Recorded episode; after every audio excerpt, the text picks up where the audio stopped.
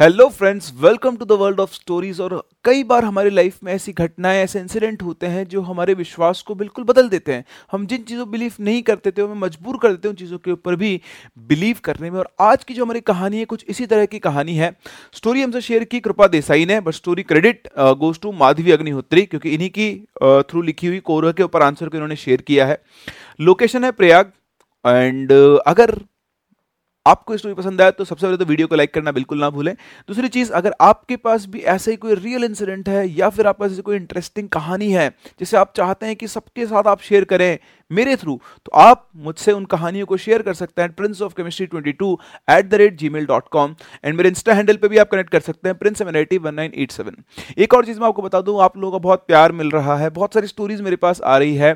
कुछ लोगों की स्टोरीज मैं शेयर नहीं कर पा रहा हूँ, लेकिन वो मेरे लिस्ट के अंदर है। अगर स्टोरीज वर्थ शेयरिंग है तो मैं उनको ज़रूर ज़रूर ज़रूर शेयर करूँगा और जब भी मैं शेयर करूँगा, तब आपको नोटिफाई ज़रूर करूँगा ईमेल का रिप्लाई करके। तो कीप दम कमिंग ठीक है? ये ना सोचे कि अब स्टोरी आ नहीं रही है। अगर आपकी स्टोरी वर्थ इट है तो वो स्टोरी ज़रूर ज़रूर ज़रूर लेकर आऊँगा मैं आप लोगों के सामने आज नहीं तो कल।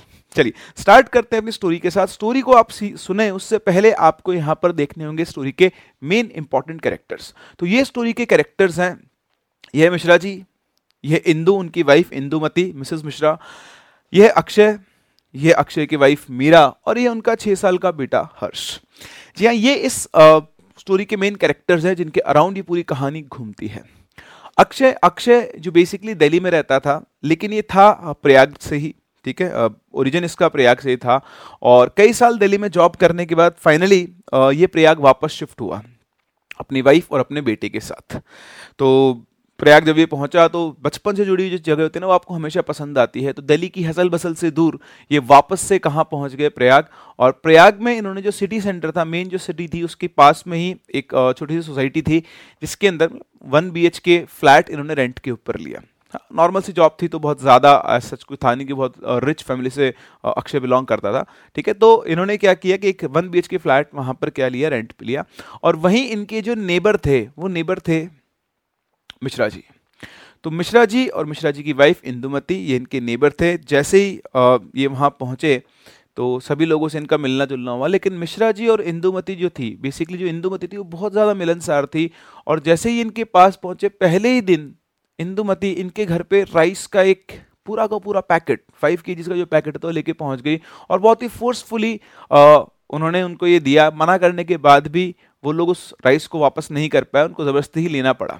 तो इंदुमती जी बहुत मिलनसार थी और धीरे धीरे धीरे धीरे, क्योंकि जस्ट क्लोज नेबर्स थे, उनकी जो वॉल थी फ्लैट की जस्ट एक दूसरे को टच करती थी।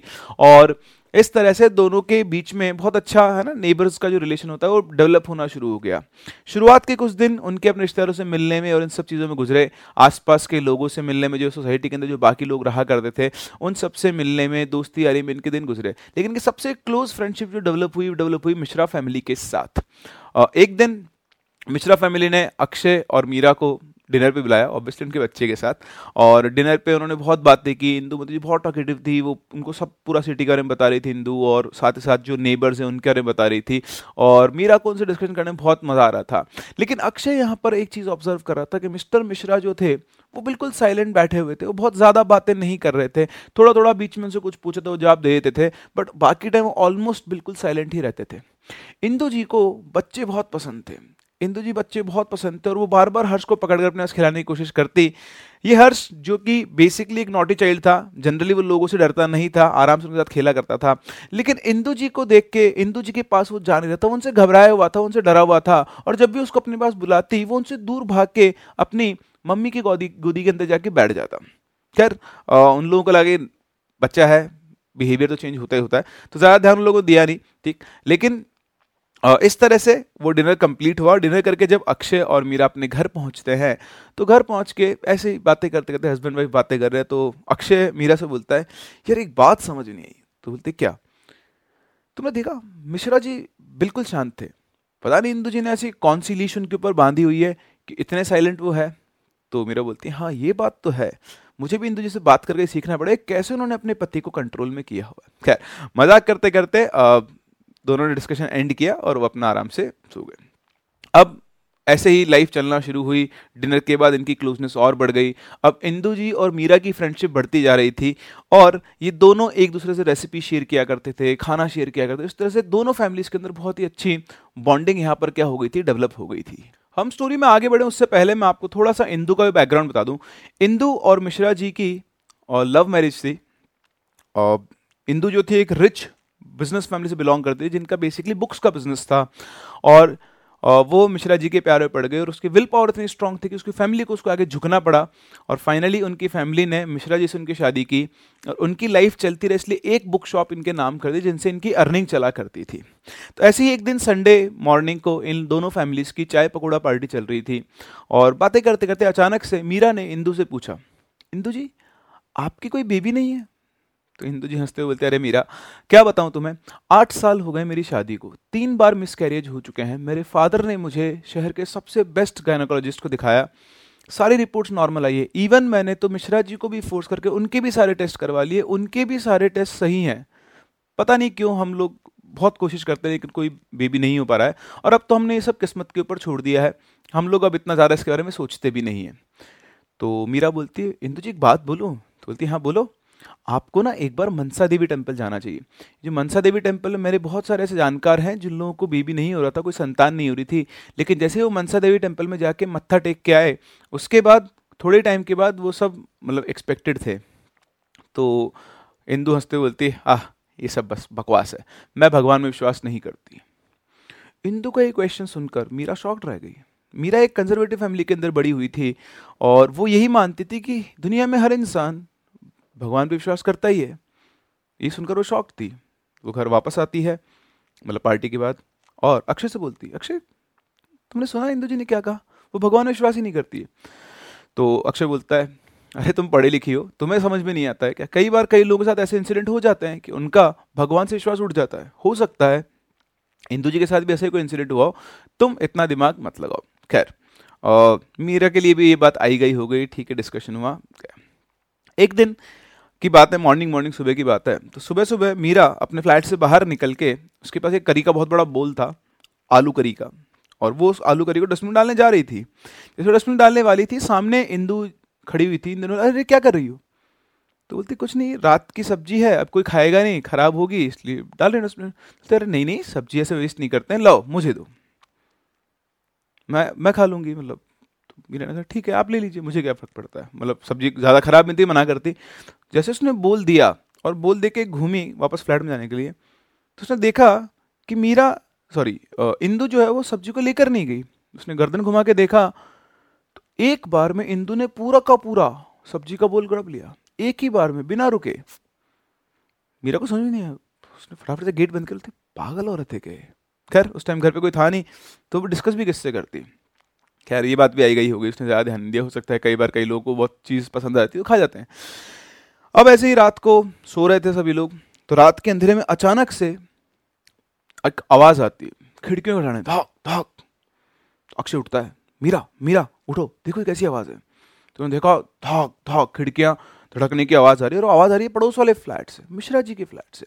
और फिर एक आदमी की ना, जैसे कोई भीख सी माँगता है मतलब गरीबी गरीबी भीख नहीं बेसिकली माफ़ी माँगता है। I am sorry I am sorry I am very sorry तो एक आदमी के इस तरह से बोलने की आवाज़ आई। तो अक्षय और मीरा ने दोनों ने देखा तो मीरा बोलती है, लगता है मिश्रा जी आज ड्रिंक करके आए हैं और वो इंदुमती जी से बिस्बिहेव कर रहे हैं।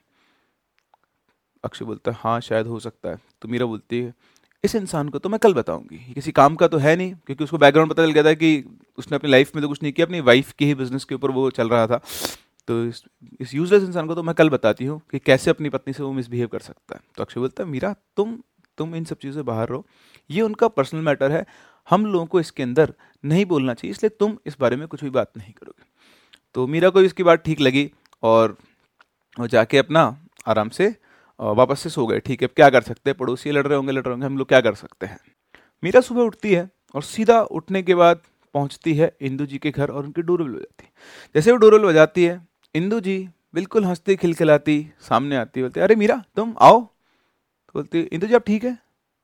हाँ मैं ठीक हूँ। अच्छा मैं तुम्हें एक बताना, बात बताना भूल गई कि लाल फाटक वाला जो मार्केट है, वहाँ पर आज मैंगो मतलब मैंगो का जो मार्केट लगेगा बेसिकली मैंगोज का सीज़न चल रहा था और वहाँ पे कोई लाल फाटक मार्केट, यहाँ पे बहुत सारे अच्छे अच्छे मैंगोज मिलते हैं वैरायटी की, पूरी मंडी लगती है। तो बोलती है कि तुम उस मंडी में चलोगी? तो बोलती हाँ इंदु जी, मैं चलूँगी, लेकिन अगर आप ठीक हैं तो। तो बोलती Meera I am perfectly fine मुझे क्या होना है? तो बिल्कुल ठीक है। बोले हाँ। मीरा को समझ में नहीं आता क्या बोले? बोले, ठीक है, चलते हैं। तो वो जाती है, अपना घर का काम वाम करती है। उसके बाद दोनों जाते हैं लाल फटक मार्केट और पूरा दिन बातें करते हुए सब्ज़ियाँ खरीदते हैं, मैंगोज खरीदते हैं। बहुत अच्छी अच्छी क्वालिटी या वैरायटी के मैंगोज वो लेकर आते हैं खरीद के। और आते आते रास्ते में अचानक से उनको एक, उनको नहीं बेसिकली इंदू को एक लिक्वर शॉप दिखती है। तो मेरा सोचती मेरा, एक मिनट। वो जाती है, ठीक है, देसी दारू की दुकान। किसकी दुकान देसी दारू की दुकान वो जाती है और वहाँ से देसी दारू की दो बॉटल खरीद लेती है। ये सब देख के मीरा का दिमाग खराब हो जाता है। बोलता है, कैसा हस्बैंड है इसका? एक तो इसको दारू पी के मारता है और फिर इसको इतना मजबूर किया हुआ है कि इसी से वो दारू भी खरीदवाता है। वेरी बैड बेचारी पता नहीं कहाँ फंस गई है, कैसा इंसान इसको यहाँ पर मिल गया है। वो इंदू से पूछने की हिम्मत नहीं करती, बट वो अपने आप से परसेप्शन बना लेती है। इंदू चुपचाप से वो दो बॉटल्स रख के वापस आती है। और चलती तो उसकी हिम्मत ही नहीं होती इंदू से पूछने की कि क्या मिश्रा जी आपके साथ मारपीट करते हैं, क्योंकि एकदम से उसके पास इतना बेसिकली ये मान लो कि अथॉरिटी नहीं थी, या फिर वो सोचती कि मैं एकदम से ये सारी चीज़ें कैसे पूछ सकती हूँ।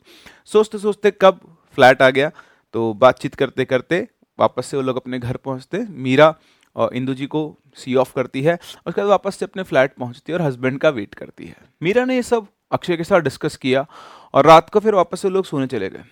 सभी लोग सो रहे थे अभी अचानक से at the middle of night वापस से, धक धक, खिड़कियों घटनाएँ क्या जाती है अक्षय और मीरा दोनों वापस से उठते हैं दूसरे को देखते हैं। बोलते आज फिर से? वापस से वहाँ से उधर से आवाज़ आती है। तो मीरा बोलती है, अक्षय, ये हर रोज़ ऐसा थोड़ी ना चलेगा। तुम जाओ और देख कर आओ कि सब क्या चल रहा है। तो अक्षय बोलता है कि, मीरा, हम रहने देते हैं, हम लोग क्यों चक्कर में पड़े हम अपना सोते हैं। बोलते नहीं नहीं नहीं, हम लोग उनके पड़ोसी, हमारे फ्रेंड्स हैं। ऐसा कैसे हो सकता है कि हर दिन कोई एक हस्बैंड शराब पी कर आता है और अपनी पत्नी के साथ मिसबिहेव करता है? तुम जाओ और चेक करेगा सब क्या चल रहा है। अब भाई होम मिनिस्टर का ऑर्डर है तो जाना तो पड़ेगा ही। तो अक्षय उठता है, अपने फ्लैट का गेट खोल के बाहर झांकता है। तो देखता है कि सामने वाले एक फ्लैट से भी एक और इंसान झाँक रहा था और जैसे अक्षय ने उससे पूछा, क्या चल रहा है? तो उसने बोला, जाओ अंदर जाओ अंदर जाओ। अक्षय को समझ में नहीं आया, ये क्या है? खैर, उसने गेट खोला, निकला और वो पहुँचता है मिश्रा जी के गेट पर और डोरबेल बजाता है। इधर मिश्रा जी गेट खोलते हैं, बाहर निकलते हैं। क्या हुआ? तो बोलता मिश्रा जी, सब कुछ ठीक तो ये आवाज़ कैसे आ रही है? तो सब कुछ ठीक है, तुम अपने काम से काम रखो। बड़ा ही रूट सा आंसर मिला। अक्षय कुछ और बोलता, उससे पहले मिश्रा ने गेट बंद कर दिया। तो समझ में नहीं आया। वापस से घूमा तो देखा एक और नेबर पास में खड़े हुए थे। उन्होंने उससे पूछा तो उन्होंने बोला कि, तुम इन सब चक्करों में मत पड़ो, है ना? ये सब चलता रहता तो तुम अपने घर जाओ। तो अक्षय को समझ में नहीं आया, उसने अपना गेट बंद किया और मीरा के पास आके बोलता, मीरा, यहाँ पे ना कुछ अजीब से चल रहा है। तो बोलती, क्यों, क्या हुआ? तो पता नहीं, मैं जब गया तो मिश्रा जी बिल्कुल सोबर थे। जैसा हम लोग सोचे ना उन्होंने कुछ शराब पी हुई है, कुछ शराब वराब कुछ भी नहीं पी हुई है। और उन्होंने मुझसे बहुत रूड सा बिहेव किया। मैंने उनसे पूछा, क्या तो बोलते तो अपने काम से काम रखो?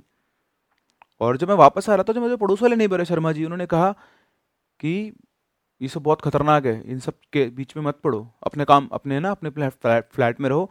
बहुत खतरनाक है सब। तो बोलते, पता नहीं, कुछ ना कुछ चल तो रहा है, बहुत अजीब है। तो मीरा बोलती है हाँ लग तो रहा है, लेकिन ये सब रुकना चाहिए। कल ही मैं इंदु जी से बात करती हूँ। तो अक्षय बोलता है, देखो मीरा तुम इन चक्करों में मत पड़ो, ठीक है? अदरवाइज़ हम ही लोग बुरे बन जाएँगे। नहीं नहीं नहीं, ऐसा कैसे कब तक चलेगा? हर दिन ही चलेगा। मुझे, मैं कल इंदू जी से पक्का बात करूँगी इस बारे में कि सब क्या चल रहा है। तो अक्षय बोलता है, ठीक है, सुबह बात कर लेना, अभी सोते हैं, मुझे सुबह ऑफ़िस जाना जल्दी। तो सो जाते हैं दोनों वापस से। सुबह उठती है मीरा और उठते ही उसकी डोरबेल बजती है। जैसे डोरबेल बजती है, देखते हैं सामने इंदू जी खड़ी हुई थी, हंसती हुई, हेलो मीरा, गुड मॉर्निंग तो बोलती है, अरे इंदू जी, आप ठीक हैं? तो बोलती है मीरा, मैं बिल्कुल ठीक हूँ, तुम बार बार यही चीज़ क्यों पूछती रहती हो? बोलती नहीं नहीं नहीं, अगर आपको कुछ डिस्कस करना हो तो मैं आप, हमेशा आपके लिए यहाँ पर मुझसे बात कर सकती है। बोलती नहीं, मुझे कोई बात नहीं करनी है, मैं बिल्कुल ठीक हूँ मतलब तुम्हें ऐसा क्यों लगता है कि मुझे कुछ हुआ है? तो बोलती अब क्या पूछे आगे? बोलती अच्छा ठीक है। तो थोड़ा बहुत नॉर्मल से बात होती है कुछ नॉर्मल डिस्कशन करते हैं और वापस चली जाती है अच्छा इधर अक्षय को आज ऑफ़िस जल्दी जाना था तो वो उठता है, अपना तैयार होता है और ऑफ़िस के लिए निकल रहा था। तभी वो देखता है कि कॉरिडोर के अंदर जिनका सोसाइटी का जो सिक्योरिटी गार्ड है, बहादुर, वो अपने हाथ के बीच कुछ छुपा के लेकर आ रहा था। तो जैसे बहादुर पास हो रहा था तो अक्षय ने बहादुर से, बहादुर, क्या लेकर आया? तो बोलता, नहीं नहीं, सब कुछ नहीं नहीं नहीं, कुछ तो तूने छुपा रखा है। बहादुर कुछ और बोलता उससे पहले ही पड़ोस में मिश्रा जी का गेट खुलता है और इंदू जी बाहर निकलती हैं और गार्ड से वो पैकेट लेकर उसको कुछ पैसे दे देती है। इधर जैसे इंदू की नज़र अक्षय पड़ती है, अरे भाई साहब, आज ऑफ़िस जल्दी जा रहे हैं। तो बोलते हैं हाँ हाँ हाँ आज थोड़ा काम ज़्यादा है और इतना बोल के वहाँ से निकल जाता है। ठीक है, अक्षय को समझ में नहीं आ रहा था। अक्षय का कल का, अक्षय ने देखा कल का जो बिहेवियर था और आज जो बहादुर कुछ लेकर आया था उसने को लगा था ये फैमिली ये मिश्रास जो है, ये बाहर से कुछ और है और अंदर कुछ और ही खिचड़ी पक रही है। वो सीधा जाता है बहादुर के पास।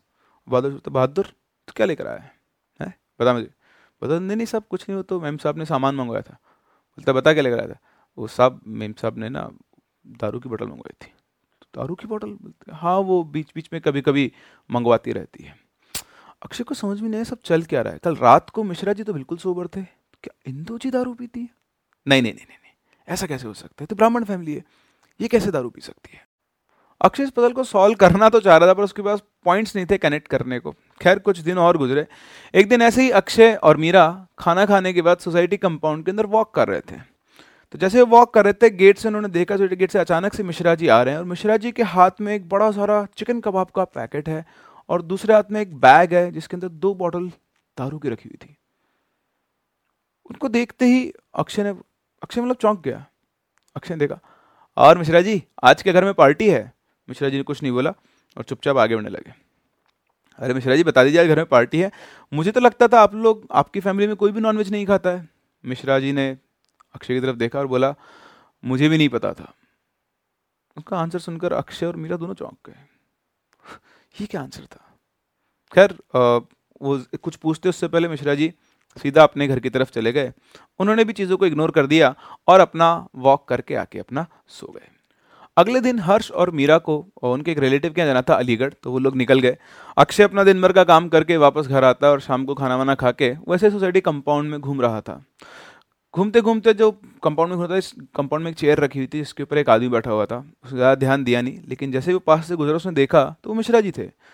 मिश्रा जी ने हर्ष की तरफ़, अक्षय की तरफ़ देखा और अक्षय ने मिश्रा जी की आँखों में देखा तो बिल्कुल एक डीप साइलेंस थी। बिल्कुल देख कर वो डर सा गया एकदम से। उसने रुका नहीं क्योंकि उनका बिहेवियर बड़ा अजीब सा चल रहा था। तो आगे निकल गया। जैसे वो आगे निकला तो उसे लगा कि उसके पीछे कोई है। पीछे जैसे उसने घूम के देखा तो मिश्रा जी उसके सामने खड़े थे हाथ जोड़ के। प्लीज़ मुझे बचा लो, मैं पागल हो जाऊँगा। प्लीज़ कुछ करो। मेरे साथ मेरे घर चलो और मुझे इस चीज़ से बचाओ। तो बोलता, मिश्रा जी, क्या हुआ? बोलता, मैं बहुत सफ़र कर रहा हूँ। प्लीज़ मेरी हेल्प करो, प्लीज़ मुझे इस चीज़ से बचा लो। अब चलो मेरे साथ घर पे मैं बताता हूँ क्या हुआ। अक्षय जिस पजल को सॉल्व करने की कोशिश कर रहा था, वो खुद उसके सामने खुलने वाली थी। अक्षय मिश्रा जी के साथ वापस जाता है। गेट खोलते हैं, अंदर पहुँचते हैं। देखते हैं कि फ्लैट के अंदर एक बहुत अजीब सी साइलेंस थी। आगे बढ़ते हैं, देखते हैं उनके बेडरूम में पहुँचते हैं तो बेडरूम में अजीब सी स्मेल आ रही थी और पूरा बेडरूम डिसमेंटल था इधर उधर चीज़ें रखी हुई थी और बीच में बेड पर बैठी हुई थी इंदू जी। हाथ ऐसे रख के बाल पूरी तरह से बिखरे हुए हैं। और जैसे मिश्रा जी अंदर आए, इंदू ने ऊपर देखा। उसकी आँखों में एक अजीब सी हैवानियत थी। ये सब देख के अक्षय जहाँ था वहीं का वहीं खड़ा रह गया। और जैसे इंदू ने मिश्रा जी को देखा, वो एक आदमी की आवाज़ में बोलती है, आ गया तू? दारू और चिकन कहा है? सुन के अक्षय का दिमाग वो कुछ बोल पाते, मिश्रा जी कुछ बोल पाते, उससे पहले ही इंदू के हाथ में जो उसने उठा के मिश्रा जी के ऊपर फेंका, मिश्रा जी थोड़ा साइड हुआ, जाके दीवार पर गिरता, धाक। फिर से कुछ चीज़ उसके हाथ में उस फिर उठा के उसने भेजा, फिर से धाक। मिश्रा जी कुछ बोल पाते, अक्षय को समझ में आ गया था धाक धाक आवाज़ कहाँ से आती थी। मिश्रा जी कुछ बोल पाते, उससे पहले ही इंदू उठ खड़ी हुई और सीधा मिश्रा के पास पहुँचे उसको दो लात मारी। दोनों लात उसके पैर घुटने के नीचे वाले हिस्से पड़ते और नीचे गिर जाता है। और फिर वो खींच के उसके ऊपर एक पंच मारती है और पंच मारने से मिश्रा जी के नाक से खून निकलना शुरू हो जाता है। अक्षय को समझ में आता सब क्या चल रहा है बहुत ला मेरा दारू और चिकन। मिश्रा जी लंगड़ाते लंगड़ाते घिसते घिसते रेफ्रिजरेटर में जाते हैं। रेफ्रिजरेटर से वो दो बड़े बोल चिकन के निकालते हैं और दो दारू की बॉटल और लाके जो सामने रखते हैं। जैसे सामने रखते हैं, वो सिर्फ़ दो पीसेस में चिकन को फाड़ती है और खा जाती है। और उसके बाद दारू की बॉटल बिना पानी वानी, सीधा अंदर दो दारू की बॉटल पी के और सीधा जाती है बेड पे और इंस्टेंटली सो जाती है। ये सारी पिक्चर अक्षत के सामने चल रही थी। अक्षत को अपनी आँखों पर विश्वास नहीं था कि वो क्या देख रहा है। पूरे रूम की साइलेंस ब्रेक होती है इंदू के खड़राटों से। वो सो चुकी थी। मिश्रा जी बेचारे ज़मीन पे पड़े हुए थे। अक्षय उनके पास जाता है, उन्हें उठाता है। मिश्रा जी, सब क्या चल रहा है? तो बोलता है, तुम देख रहे हो ना? मेरी ज़िंदगी में आठ साल से यही चल रहा है। पता नहीं कोई ऐसी चीज़ है जो मुझे बता रही कि तुम मुझे इस, इससे छुटकारा दिला सकते हो। प्लीज़ मेरी हेल्प कर दो। मेरी ज़िंदगी बर्बाद हो चुकी है। मैं अपनी इंदो को वापस लाना चाहता हूँ। उसे पता नहीं क्या हो गया है। वो कभी भी इस तरह से बिहेव करती है। उसको चिकन खाना है, दारू खाना उसकी फैमिली आज तक किसी ने नॉनवेज नहीं खाया। वो कभी नॉनवेज नहीं खाती थी। पता नहीं से क्या हो गया और पिछले आठ सालों से मेरे साथ ये चल रहा है। ये मुझे मारपीट कर रही है। प्लीज़ मुझे इस चीज़ से बाहर निकालो। अक्षय को कुछ समझ में नहीं आ रहा था, उसने बोला, मिश्रा जी, आप मुझे डिटेल में बताओ ये सब क्या है, क्या चल रहा है और ये कब से चल रहा है और क्या सा हुआ क्या है? क्यों वो ऐसा बिहेव कर रही है? तो मिश्रा जी बोलते हैं कि ये सब आठ साल पहले शुरू हुआ। आठ साल पहले जब हमारी शादी हुई तो हम लोगों ने डिसाइड किया कि हम एक साल के बाद हनीमून पे जाएँगे ताकि मैं इतना पैसा सेव कर सकूँ कि उसे मैं मुंबई ले जा सकूँ, जहाँ वो हमेशा जाना चाहती उसका फेवरेट प्लेस था। हम लोग हनीमून पे मुंबई गए एक साल के बाद और जब हम वापस लौटे, तभी से चीज़ें बिगड़ना शुरू हो गई। मेरी स्वीट वाइफ जिसका बहुत अच्छा नेचर था, वो एकदम से अजीब सा बिहेव करने लगी, चिड़चिड़ाने लगी छोटी छोटी बातों पर मुझसे लड़ने लगी। मुझे लगा, उस टाइम पर वो एक महीने, एक मंथ प्रेग्नेंट थी तो मुझे लगा प्रेगनेंसी की वजह से और इन सब मूड स्विंग्स की वजह से वैसा कर रही है। लेकिन एक महीने बाद उसका मिस कैरियज हो गया। वो बिल्कुल ठीक थी। पता नहीं एकदम से कैसे मिस कैरेज हुआ और उसके बाद वो बिल्कुल चुपचाप रहने लगी, कभी भी एकदम से गुस्सा करने लग जाती, उसका बिहेवियर चेंज हो गया था। मुझे लगा था कि मिस कैरेज की वजह से डिप्रेशन में चली गई और इस वजह से वो इस तरह से अनोइंग सा बिहेव कर रही है। लेकिन फिर उसका बिहेवियर और ज़्यादा बिगड़ने लगा। वो अचानक से उसको नॉनवेज यानी मीट खाने की क्रेविंग होने लगी, जबकि कभी भी उसने अपनी लाइफ में मीट नहीं खाया था। लेकिन वो अचानक से मुझसे मीट मांगने लगी, उसको क्रेविंग होने लगी नॉनवेज फ़ूड खाने की। मैंने उसको बहुत सारे डॉक्टर और साइकेट्रिस्ट को दिखाया। सभी लोगों ने बोला कि स्ट्रेस की वजह से सब हो रहा है। धीरे धीरे उसका बिहेवियर और चेंज लगा। मैं अगर उसे नॉनवेज खाने को मना करता था या उसे नहीं ला देता था तो उसने मुझे मारना शुरू कर दिया। वो रात के टाइम पर एकदम से उठकर नॉनवेज मांगा करती थी और मुझे मारना, वो मुझे मारा करती थी, गालियाँ देती थी, मारती थी, जब तक मैं उसे नॉनवेज नहीं खिलाया जाता था। मुझे उसका बिहेवियर समझ में नहीं आता एकदम सडन चेंज कैसे आ गया है। उसके बाद भी मैंने उसको साइकेट्रिस्ट को दिखाया। हर डॉक्टर को, साइकेट्रिस्ट को दिखाता था, वो यही बोलता था कि डिप्रेशन की वजह से सब हो रहा है। और उसके बाद मैंने डॉक्टर्स के पास जाना भी बंद कर दिया, क्योंकि डॉक्टर को जब मैं बताता था कि मेरी वाइफ मुझे हर रात मारती है तो वो लोग मुझ पर हंसा करते थे तो मेरा बड़ा ही एम्बेरस सा फील करता था। ऑब्वियसली किसी भी डॉक्टर जाकर आप ये बताओगे कि मेरी वाइफ कभी भी उठ के मुझे मारने लग जाती है तो डॉक्टर के सामने, हर के सामने आप एम्बेस तो फील करोगे ही करोगे। तो इस तरह से मैंने डॉक्टर्स के पास जाना भी बंद कर दिया, और इंदू की जो बिहेवियर है वो और ज़्यादा वायलेंट होना शुरू हो गया। फिर मुझे कुछ लोगों ने बोला कि हो सकता है मतलब जो मेरे क्लोज वंस थे तो मैंने उनसे बात किया तो उन्होंने बोला पंडित या किसी तांत्रिक से आप बात करो। तो मैं एक तांत्रिक के पास भी गया। उस तांत्रिक ने आ, मुझे बताया कि हो सकता है कि इसके ऊपर किसी बुरी आत्मा का साया हो। तो उस तांत्रिक ने कुछ पूजा पाठ किए और पूजा पाठ करने के बाद उसका बिहेवियर और ज़्यादा चेंज हो गया और ज़्यादा वायलेंट हो गई। अब वो जब उसको इच्छा होती थी मतलब जब भी उसका मन कर जाता उसको दो से तीन चिकन खाने होते थे बड़े बड़े और उसके बाद दो से तीन बॉटल लिख करके उसको चाहिए चाहिए थी जब उसकी इच्छा हो पीने के लिए। और अगर मुझसे वो नहीं ला के देता तो वो मुझे मारा करती थी मुझे लातों से मारती, घूसों से मारती। और उसका बिहेवियर बहुत ज़्यादा वायलेंट होना शुरू हो गया था। और अभी पिछले कुछ दिनों से तो और भी ज़्यादा वायलेंट हो रही है। इस पूरे फ़ेज़ के दौरान हमारे दो बार और मिसकैरियज हो चुके हैं। वो दो बार और प्रेग्नेंट हुई थी और दोनों बार मिसकैरियज हुए। और मिसकैरियज भी कुछ ऐसे टाइम पर हुए वो बहुत खुश थी ऐसा कुछ नहीं था। सडनली एकदम से मिसकैरियज हो गए। मुझे कुछ भी समझ में नहीं आ रहा था। और अभी कुछ दिनों से, पिछले कुछ दिनों उसका वायलेंट नेचर और ज़्यादा बढ़ गया है। वो तब तक घर की खिड़कियों को पीटती रहती है, जब तक मैं उसे खाने को नॉनवेज ना दूँ। और अगर मैं उसे मना करता हूँ तो मुझे लात मारती है। लात मार मार कर मुझसे मुझसे कहती है कि मुझे नॉन वेज ला के दो, मुझे दारू ला के दो। और अगर नहीं देता हूँ तो तुमने देख लिया है आज कि मेरे साथ क्या हो रहा है। मुझे कुछ समझ में नहीं आ रहा है। कोई तो ऐसा इंसान हो जो मेरी मदद कर दे। मुझे इस चीज़ से बाहर निकाल दे। मुझे बस अपनी पुरानी वाइफ वापस चाहिए। मैं किसी और से कुछ नहीं चाहता हूँ। अक्षय प्लीज़ तुम मेरी कोई हेल्प कर दो। तुम्हें देख कर मुझे ऐसा लगता है कि तुम मेरी हेल्प कर सकते हो। अक्षय ने मिश्रा जी को खड़ा किया। मिश्रा जी, आप खड़े हो। देखते हैं हम क्या कर सकते हैं। मैं पूरी कोशिश करूँगा आपकी वाइफ को ठीक करने की, आपके पास वापस लेने की। अभी आप रेस्ट करो। हम लोग सुबह देखता हूँ मैं कि हम क्या कर सकते हैं। अक्षय मिश्रा जी को वहाँ बिठा के अपने घर पे जाता है। अक्षय के सामने आज ऐसी चीज़ हुई थी इस पर कभी बिलीव नहीं कर सकता था। अक्षय ने बुरी आत्माओं का साया किसी के ऊपर पढ़ना सुना था, लेकिन वो इसे सिर्फ़ एक फिक्शन मानकर मज़ाक में उड़ा दिया करता था। लेकिन आज जिस चीज़ को मज़ाक में उड़ाया करता था, उसके जस्ट सामने वो चीज़ हो रही थी। अक्षय अपने आप को एक्सप्लेन नहीं कर पा रहा था। वो तो ये भी इमेजिन नहीं कर पा रहा था कि अभी आदमी उसी औरत के पास में जाके वापस होकर साइड में बेड पे सो जाएगा, जिसने अभी उसको मारा, जिसमें अभी उसकी बॉडी के अंदर कोई और था। अक्षय इस चीज़ को डाइजेस्ट नहीं कर पा रहा था, वो अपने घर पहुँचता है और पूरी रात वो सो नहीं पाता है। वो बस मंत्र जपता रहता है ताकि थोड़ा बहुत वो काम हो पाए। जो भी उसने देखा, उसके ऊपर विश्वास नहीं हो रहा था उसे। अगले दिन अक्षय उठता है और ऑफ़िस पहुँचता है। उसके दिमाग में बस एक ही बात चल रही थी कि कैसे वो मिश्रा जी की हेल्प कर सकता है। ऐसा कौन सा एक मीडियम है जिससे कनेक्ट करके वो मिश्रा जी की हेल्प कर सकता है? उसने अपने जो क्लोज फ्रेंड्स हैं, उनसे भी डिस्कशन किया और सारा डिस्कशन करके उसको पता लगा कि एक एक मौलवी है जो उनकी हेल्प कर सकता है, वो इन बुरी आत्माओं को भगाने में एक्सपर्ट है और वो मौलवी जो है, वो इस आत्मा को भगा सकता है और मिश्रा जी की प्रॉब्लम का सोल्यूशन उसके पास है। अक्षय ने मौलवी से कांटेक्ट किया और उसने मिश्रा जी को बताया कि एक मौलवी जी मिले हैं जो आपकी प्रॉब्लम को दूर कर सकते हैं। अच्छा ये सब चीज़ें जो हो रही थी, इनकी आपको बता दूँ, एक बहुत इंपॉर्टेंट चीज़ कि मिश्रा जी और इंदू दोनों ही इंग्लिश में बहुत वीक थे मतलब उनको बहुत अच्छे से इंग्लिश नहीं आती थी, ना वो बोल पाते, ना बहुत अच्छे समझ पाते थे। तो खैर, अक्षय ने मौलवी जी को लेकर अक्षय मिश्रा जी घर पहुँचता है। मौलवी जी वहाँ पर पूरा देखते हैं और उसके बाद वो एक पूजा का सेटअप करते हैं अपना। और एक वाइट शीट लेते हैं जो इंदू को उड़ाते हैं, एक ब्लैक प्रेयर मैट होती है, वो बिछाते हैं। इंदू के गले में वो एक बीट्स की माला पहनाते हैं और उसके बाद धीरे धीरे मंत्र पढ़ना शुरू करते हैं। तो जो भी वो रिसाइट करते हैं, मंत्र चीज़ें जो होती है वो, और इंदू सामने बैठी हुई होती है और शुरू शुरुआत में वो उन चीज़ों को एब्जॉर्व करते जो मंत्र पढ़ते थे, उनको बहुत सॉफ्टली वो एब्जॉर्व करी थी। लेकिन आई थिंक पाँच मिनट, दस मिनट के बाद ही अचानक से इंदू का बिहेवियर चेंज होना शुरू होता है। उसकी आँखें फ्लिकर करना शुरू करती लाइक दिस पहले धीरे धीरे फिर एकदम से बहुत तेज बहुत तेज बहुत तेज, उसकी आँखें मिचने लग जाती है फिर वापस से वापस से धीरे होती है। तो लगातार ये प्रोसेस चलता रहा, करीबन पंद्रह मिनट तक लगातार उसकी आँखों का मूवमेंट कभी बढ़ जाता, कभी स्लो जाता, कभी बहुत तेज जाता, कभी स्लो जाता। पंद्रह मिनट के बाद अचानक से उसकी बॉडी के अंदर अजीब से मूवमेंट शुरू हुआ, उसकी बैक एकदम से आर्क हो गई बॉडी ऐसे घूमना शुरू हुई, मुँह ऐसे टेढ़ा हुआ और मुँह से एक आदमी की तरह आवाज़ निकली और आवाज़ करके वो ऐसे करके एक आदमी की तरह बैठ गई।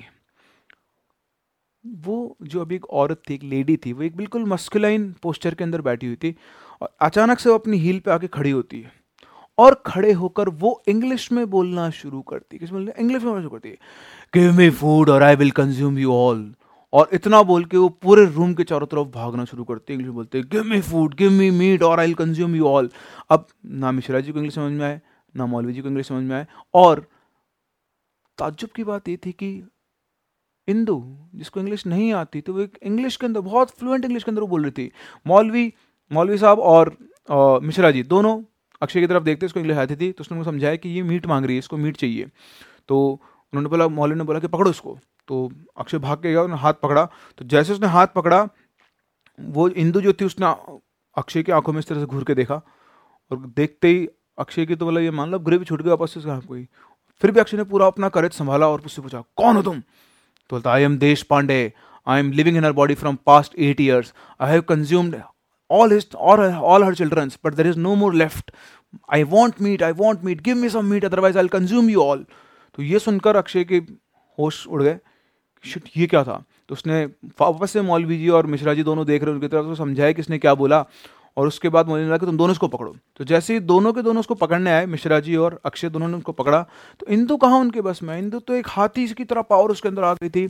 उसने पकड़ा अक्षय का हाथ और उसको यूँ नाखून से छील दिया। छीलते उसके हाथ बिल्कुल फ्लैश बाहर निकल गया ब्लड बहने लग गया और फिर भी उसने उसको पकड़ के रखा। उधर मिश्रा जी अपना पूरा दम लगा रहे उसको पकड़ने को, लेकिन जैसे उन्होंने और कोशिश की, उसने यूँ हाथ पकड़ के एक को फेंका इधर और एक को फेंका इधर। दोनों जाके रूम की दीवार के ऊपर टकराते हैं और सीधा जाके कूद गई मौलवी के ऊपर और मौलवी का पकड़ के मौलवी का हाथ उसने चबा दिया और मौलवी के ना, चेहरे के ऊपर नाखूनों से निशान कर दिए और मौलवी को बस वो मारने वाली थी। मौलवी कुछ कर पाते, उससे पहले ही उसने पूरा चार्ज उसके ऊपर कर दिया और बड़ी मुश्किल से मौका देखकर उसको धक्का मारकर मौलवी जी वहाँ से भागे और भागते बोले कि, मैंने आज तक इतनी शायद, इतनी खतरनाक शरीर ताकत नहीं देखी, ये मेरे बस का रोग नहीं है, मैं इसको नहीं भगा सकता हूँ, और वो चले गए।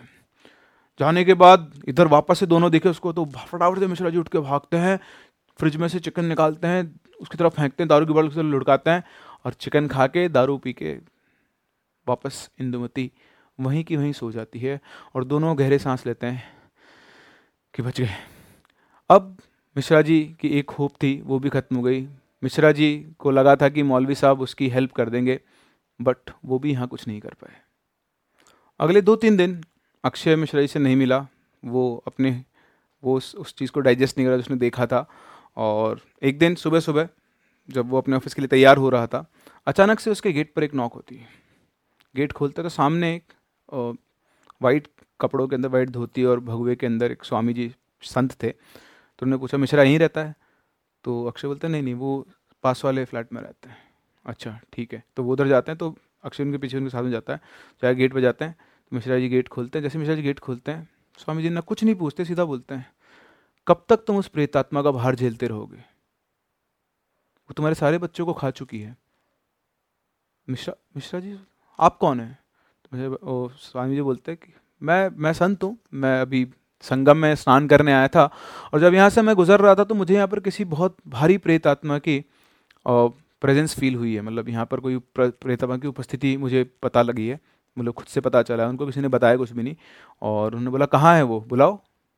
तो जैसे ही उसने, मिश्रा जी ने अपनी वाइफ को इंदो तो इंदू चल के आते जैसे वो चल के आते सामने पंडित जी को देखती है। तो पंडित जी को देखते एकदम सहर जाती है।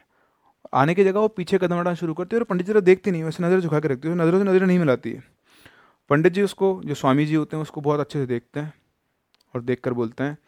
मिश्रा जी को कान के पास पास में बुलाते कान में बोलते हैं, जितना जल्दी हो सकता है, इसे मेहंदीपुर बालाजी ले जाओ, वरना तुम्हें कोई नहीं बचा पाएगा। इसके बाद स्वामी जी घूमते हैं। बिना पीछे मुड़े अपना चले जाते हैं। मिश्रा जी और अक्षय दोनों को समझ में नहीं आता है। उन दोनों ने कभी भी मेहंदीपुर बालाजी का नाम नहीं सुना था। तभी उसी दिन सेम डे मीरा और हर्ष, जो अक्षय की वाइफ और बेटा था, उनको आना था।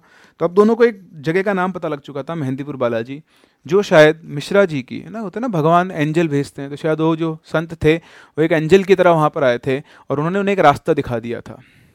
मीरा जब वापस आई तो अक्षय ने मीरा को सारी बातें बताई। शुरुआत में मीरा ने किसी भी चीज़ पे बिलीव नहीं किया। लगा, ऐसा कैसे हो सकता है? लेकिन जब मेहंदीपुर बालाजी का नाम आया तो मीरा इस जगह के बारे में जानती थी। उसने बोला कि हाँ मैंने मेहंदीपुर बालाजी का नाम सुना है और हमारी एक नेबर में थे नेबरहुड में लोग रहते थे उनकी बेटी को भी एक मतलब बुरी शक्ति ने जकड़ लिया था उसको छुड़ाने के लिए मेहंदीपुर बालाजी लेकर गए थे। तो अब उन लोगों को समझ में आ गया था कि इनका नेक्स्ट डेस्टिनेशन मेहंदीपुर बालाजी है। पता नहीं क्यों, लेकिन अक्षय मिश्रा जी की हेल्प करना चाहता था। वो शायद उनकी सफरिंग को देख चुका था और शायद वो इसी वजह से उनकी हेल्प करना चाहता था। तो अक्षय मीरा मिश्रा जी ने डिसाइड किया कि वो लोग इंदू को लेकर मेहंदीपुर बालाजी जाएँगे। पर हर्ष का हर्ष को साथ में ले जा नहीं सकते थे तो उन्होंने हर्ष को इनके रिलेटिव के यहाँ भेजा और उन्होंने डिसाइड किया कि नेक्स्ट वीकेंड सैटरडे को वो लोग दौसा, मेहंदीपुर बालाजी के लिए निकलेंगे। इसके लिए उन्होंने एक वैन की और मेहंदीपुर बालाजी के लिए जाने का उन्होंने पूरा प्लान किया। तो जिस दिन उनको मेहंदीपुर बालाजी जाना था, उन्होंने सारी तैयारी की, बैठे। उन्होंने इंदू को नहीं बताया कि उसे कहाँ लेकर जा रहे हैं। उन्होंने बोला कि हम लोग बस राजस्थान घूमने जा रहे हैं और उन्होंने अपनी ट्रिप को वहाँ पर जाने के लिए प्लान कर लिया। तो जो मेहंदीपुर बालाजी है, जो लोग उनके बारे में नहीं जानते हैं, ये हमारे राजस्थान का एक बहुत फ़ेमस मंदिर है। और अगर मैं इस चीज़ को खुला बोल सकता हूँ कि अगर आप में से कोई भी आपके नोन दूर वाले, पास वाले, कभी ऐसा कोई केस आए जिसके साथ ऐसे डेमिनिक पोजिशन हों या ऐसी कोई इशूज़ हों तो एक बार मेहंदीपुर बालाजी अगर विज़िट करें तो वहाँ से उनको फ़ायदा ज़रूर मिल सकता है। तो ये लोग भी चल पड़े मेहंदीपुर बालाजी के लिए। तो जैसे ही वो मेहंदीपुर बालाजी पहुँचे, अगर आप में से कोई मेहंदीपुर बालाजी गया है तो उन्होंने ज़रूर इस जगह को देखा होगा। इस जगह पे हर कोई जाने का दिल नहीं रखता है। तो जैसे वो लोग पहुँचे, उन्होंने एंटर करना शुरू किया तो पहाड़ियों के बीच में मंदिर बसा हुआ है। इसे मेहंदीपुर घाट के वाला जी भी बोलते हैं। और कई सालों से, कई सालों से यहाँ पर यही काम किया जाता है। यहाँ पे बड़े से बड़े भूतों को भगा दिया जाता है। तो जैसे ये लोग वहाँ पहुँचते हैं तो इन लोगों को कुछ प्रसाद दिया जाता है जो कि इनको हवा में फेंकना होता है। और चलना शुरू करते हैं, देखते हैं यहाँ पर जो सीन होता है बिल्कुल अलग होता है। यहाँ की वाइब्स बिल्कुल नेगेटिव होती है। यहाँ के कुछ रूल्स होते हैं जो आपको प्रॉपरली फॉलो करने होते हैं। तो वहाँ पे जैसे एंटर कर रहे थे, वहाँ पे तो कुछ लोग बंधे हुए थे। है ना, चैनों से बंधे हुए होते हैं, पत्थरों से कीले गड़ी हुई होती हैं, चैन से बंधे हुए थे लोग और घूमते रहते हैं। मैंने खुद ये प्लेस विज़िट किया बचपन के अंदर, उसके बाद दोबारा मैं कभी नहीं गया। करेज ही नहीं था इतना वहाँ जाने का, ऐसी हालत में लोगों को आप देख नहीं सकते हैं। तो उन्होंने अंदर चलना शुरू किया और जैसे जैसे वो लोग अंदर जा रहे थे, इंदू अंदर जाने के लिए रजिस्ट कर रही थी। वो वापस से वहाँ से भाग जाना चाहती थी, लेकिन तीनों उसको फोर्सफुली पकड़कर अंदर लेकर गए। जैसे ही वो अंदर पहुँचे, एक बड़ा हॉल सा था और उस हॉल में बहुत सारे पुजारी थे। तो जैसे वो अंदर पहुँचे तो एक पुजारी उनके पास चल के सामने आया। ये वही संत थे जो उस दिन मिश्रा जी के घर पे आए थे। उन्होंने जैसे उनको देखा, वो उनके पास आए और उनसे बात करके उनको बड़े जो मेन हेड पुजारी होते हैं पंडित जी, उनके पास लेकर गए। वो अंदर और हॉल के अंदर एक और रूम था, वहाँ गए तो वहाँ पे जो पंडित जी थे, वो बूढ़े पंडित जी थे। उनकी उम्र करीबन, या आप मान लो पचासी नब्बे साल के आसपास रही होगी। और इन पंडित जी ने जाकर उनको बताया तो जैसे उन्होंने सब कुछ देखा, उनको ऑब्ज़र्व किया, बोला, इस कन्या को, इस इस वाली इस बिटिया को तो पिछले आठ साल से इस आत्मा ने जकड़ा हुआ है। और ये जो आत्मा है, ये इसके मतलब इसके सारे बच्चों को खा गई है, सब कुछ हो, सब इसने पूरे इसकी बॉडी को अच्छे से पजेस कर लिया। अब इसको, ये इतने आसानी से छोड़ नहीं सकती है। पर तुम चिंता मत करो, बाबा सबकी रक्षा करते हैं, तुम्हारी भी करेंगे। तुम जब मुंबई गए थे, कि किसी को कुछ नहीं बताया था, उनकी सिद्धियाँ थी जिनसे उन्होंने सब कुछ पता किया। तो तुम जब मुंबई गए थे तो ये आत्मा इसके साथ वहीं पे चिपक गई थी। ये एक एक्सीडेंट में मारा गया था और इसकी आत्मा को मुक्ति नहीं मिली, इसके शरीर की वो ना अंतिम क्रिया नहीं की गई। और इसलिए जब तुम उस रास्ते से गुजर रहे थे तो ये इसने तुम्हारी बीवी को अपने वश में कर लिया और उसके बाद से आज तक ये उसके शरीर में ही ये आत्मा बैठी हुई है। और जैसे जैसे टाइम गुजर जाता है, ये और ज़्यादा पावरफुल होती जाती है। तो इसको, इसकी आत्मा को, इसके शरीर से बाहर निकालना इतना आसान काम नहीं है। लेकिन तुम चिंता मत करो, इतने सालों तक मैंने ये काम किया है। तो इसकी आत्मा जब इसके शरीर से बाहर हम निकालेंगे तो ये जो पूरा तरीका है, इसमें आप लोग को दिक्कत हो सकती है, क्योंकि वायलेंट तरीका होता है, हम इनको मारेंगे, पीटेंगे भी। तो मैं आपको सजेस्ट करूँगा कि आप लोग सब यहाँ से बाहर चले जाएँ। तो तीनों में से कोई भी हिंदू को वहाँ छोड़ने के जाने के लिए तैयार नहीं हुआ। उन्होंने पंडित जी बोला पंडित जी, आपको जो करना है करो, बट हमारी आँखों के सामने करना होगा। पंडित जी बोला ठीक है? तो पंडित जी ने चार दूसरे जो उनके शिष्य थे, उनको इशारा किया, वो उसको पकड़ के और दूसरे हॉल के अंदर लेकर गए, जहाँ पे ये सारी विधि विचारण होता है सारा। तो वहाँ पे उन्होंने इंदू को बिठाया। और ये जो सबसे बड़े पंडित जी थे, ये वहाँ पर आते हैं सामने और अपने मंत्र बोलना धीरे धीरे मंत्र बोलना शुरू करते हैं। जैसे जैसे वो मंत्र बोलना शुरू करते हैं इंदु वहाँ पे अनकंफर्टेबल होना शुरू हो जाती है, पर जैसे ही वो थोड़ा बहुत भी है, जो चारों पंडित खड़े थे, वो उसके हाथ को पकड़ लेते हैं। फिर पंडित जी ने इशारा किया उसको बाँध। दो तो उन्होंने चैन ली, लोहे की और उसको बाँध दिया। और फिर पंडित जी ने और अपने मंत्रों की उच्चारण की जो इंटेंसिटी थी वो बढ़ा दी। और जैसे जैसे मंत्रों की इंटेंसिटी बढ़ती जा रही थी, इंदू के बॉडी के अंदर मूवमेंट्स बढ़ते जा रहे थे, तभी अचानक से वापस से वही ट्रांसफॉर्मेशन हो उसकी बैक मुड़ गई और फिर से वो एक आदमी की तरह आकर बैठ गई और इस तरह से आदमी की आवाज़ के अंदर वो साँसें लेने लगी। पंडित जी ने बोला, कौन है तू? चले जा इसके शरीर से। तो वो आदमी की आवाज़ बोलता नहीं जाऊँगा। मैं इसके शरीर को छोड़ के नहीं जाऊँगा। और जो गालियाँ मन में आ रही, वो गालियाँ पंडित जी को दे रहा जैसे मन में आए, बुरी बुरी गालियाँ पंडित जी को दे रहा और पंडित जी अपने काम में लगे हुए और फिर जब उसकी पावरफुल वो ज़्यादा पूरा उसने पोजिशन में आ गया, पूरा बिहेव करने लगा, उसके बाद चैन तोड़ी। जैसे उसने चैन तोड़ी, बाकी चारों पंडित वापस उसको पकड़ते फिर से बाँध देते। इस तरह से तीन से चार बार हिंदू ने वो लोहे की मोटी मोटी चैनें तोड़ दी। लेकिन हर बार वो जो पंडित जी और जो चार पंडित थे, वो वापस उसको पकड़ के बाँध देते। और इस तरह से करीबन एक घंटे तक ये प्रोसेस चलता रहा चलता रहा चलता रहा। फिर पंडित जी गंगा जल लेकर आए, उन्होंने उसमें मंत्रों का उच्चारण किया और उसके शरीर के ऊपर फेंका। तो शरीर के ऊपर जैसे ही फेंका तो जहाँ जहाँ उसके शरीर पे वो पानी पड़ा, लगे वो जल गया और बुरी तरह से वो कराने की आवाज़ आई, पंडित जी निकल जाए उसके शरीर से। निकलते निकलते फिर वो हनुमान जी के पैरों में से एक मोर पंखों का झाड़ा होता है, वो लेकर आओ, झाड़ा से झाड़ने लगे और अपने मंत्रों का उच्चारण कर लगे। ये प्रोसेस चलता रहा।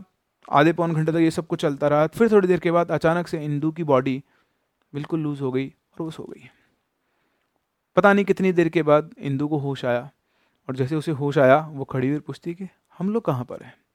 पंडित जी वहीं पास में बैठे थे। पंडित जी आते हैं और बोलते हैं, बाबा ने उस आत्मा को देख लिया है, अब तुम मुक्त हो, तुम लोग यहाँ से जाओ, ये बिल्कुल ठीक है। अब जो भी पिछले आठ सालों में सब भूल जाना, एक चीज़ ध्यान रखना, यहाँ से तुमको कुछ भी खाना नहीं है, कुछ भी लेना नहीं है, चुपचाप सीधे अपने घर जाओ, दोबारा पीछे मुड़ के मत देखना और अपनी नई ज़िंदगी शुरू करो। बोलो रामचंद्र हनुमान की जय। तो तीनों ने रामचंद्र हनुमान की जय बोला और उसके बाद मंदिर से बाहर निकलना शुरू हुए। तो मंदिर से बाहर निकल जब वो रहते तो वहाँ पर भजन चल रहे थे सिया के राम की जय सिया के राम की जय। और सबसे ज़्यादा वहाँ पे कौन चिल्ला रहा था? सबसे ज़्यादा तेज़ आवाज़ किसकी आ रही थी? इंदू की आ रही थी। मिश्रा जी आज बहुत खुश थे। फाइनली आठ साल के बाद उनको अपनी वाप, वाइफ वापस मिल गई है। मिल गई है, जो किसी और के पोजीशन के अंदर थी। तो बहुत बहुत बहुत खुश थे मिश्रा जी इस बार, और उन्होंने अक्षय को बहुत बहुत बहुत धन्यवाद दिया, बहुत थैंक्स कहा, क्योंकि उसका ऐसा पड़ोसी हर किसी को मिलना पॉसिबल नहीं है। तो इस तरह से मिश्रा जी की लाइफ में पिछले आठ साल जो संकट आया हुआ था, वो जाके दूर हुआ मेहंदीपुर बालाजी से। तो अगेन मैं आपसे कहूँगा कि अगर आप लोग विश्वास करते हैं, और अगर आप लोग कि ऐसी किसी प्रॉब्लम से जूझ रहे हैं तो आपको भी एक बार वो टेंपल ज़रूर विज़िट करना चाहिए। आपकी दुविधाओं का निवारण वहाँ से होगा ही होगा।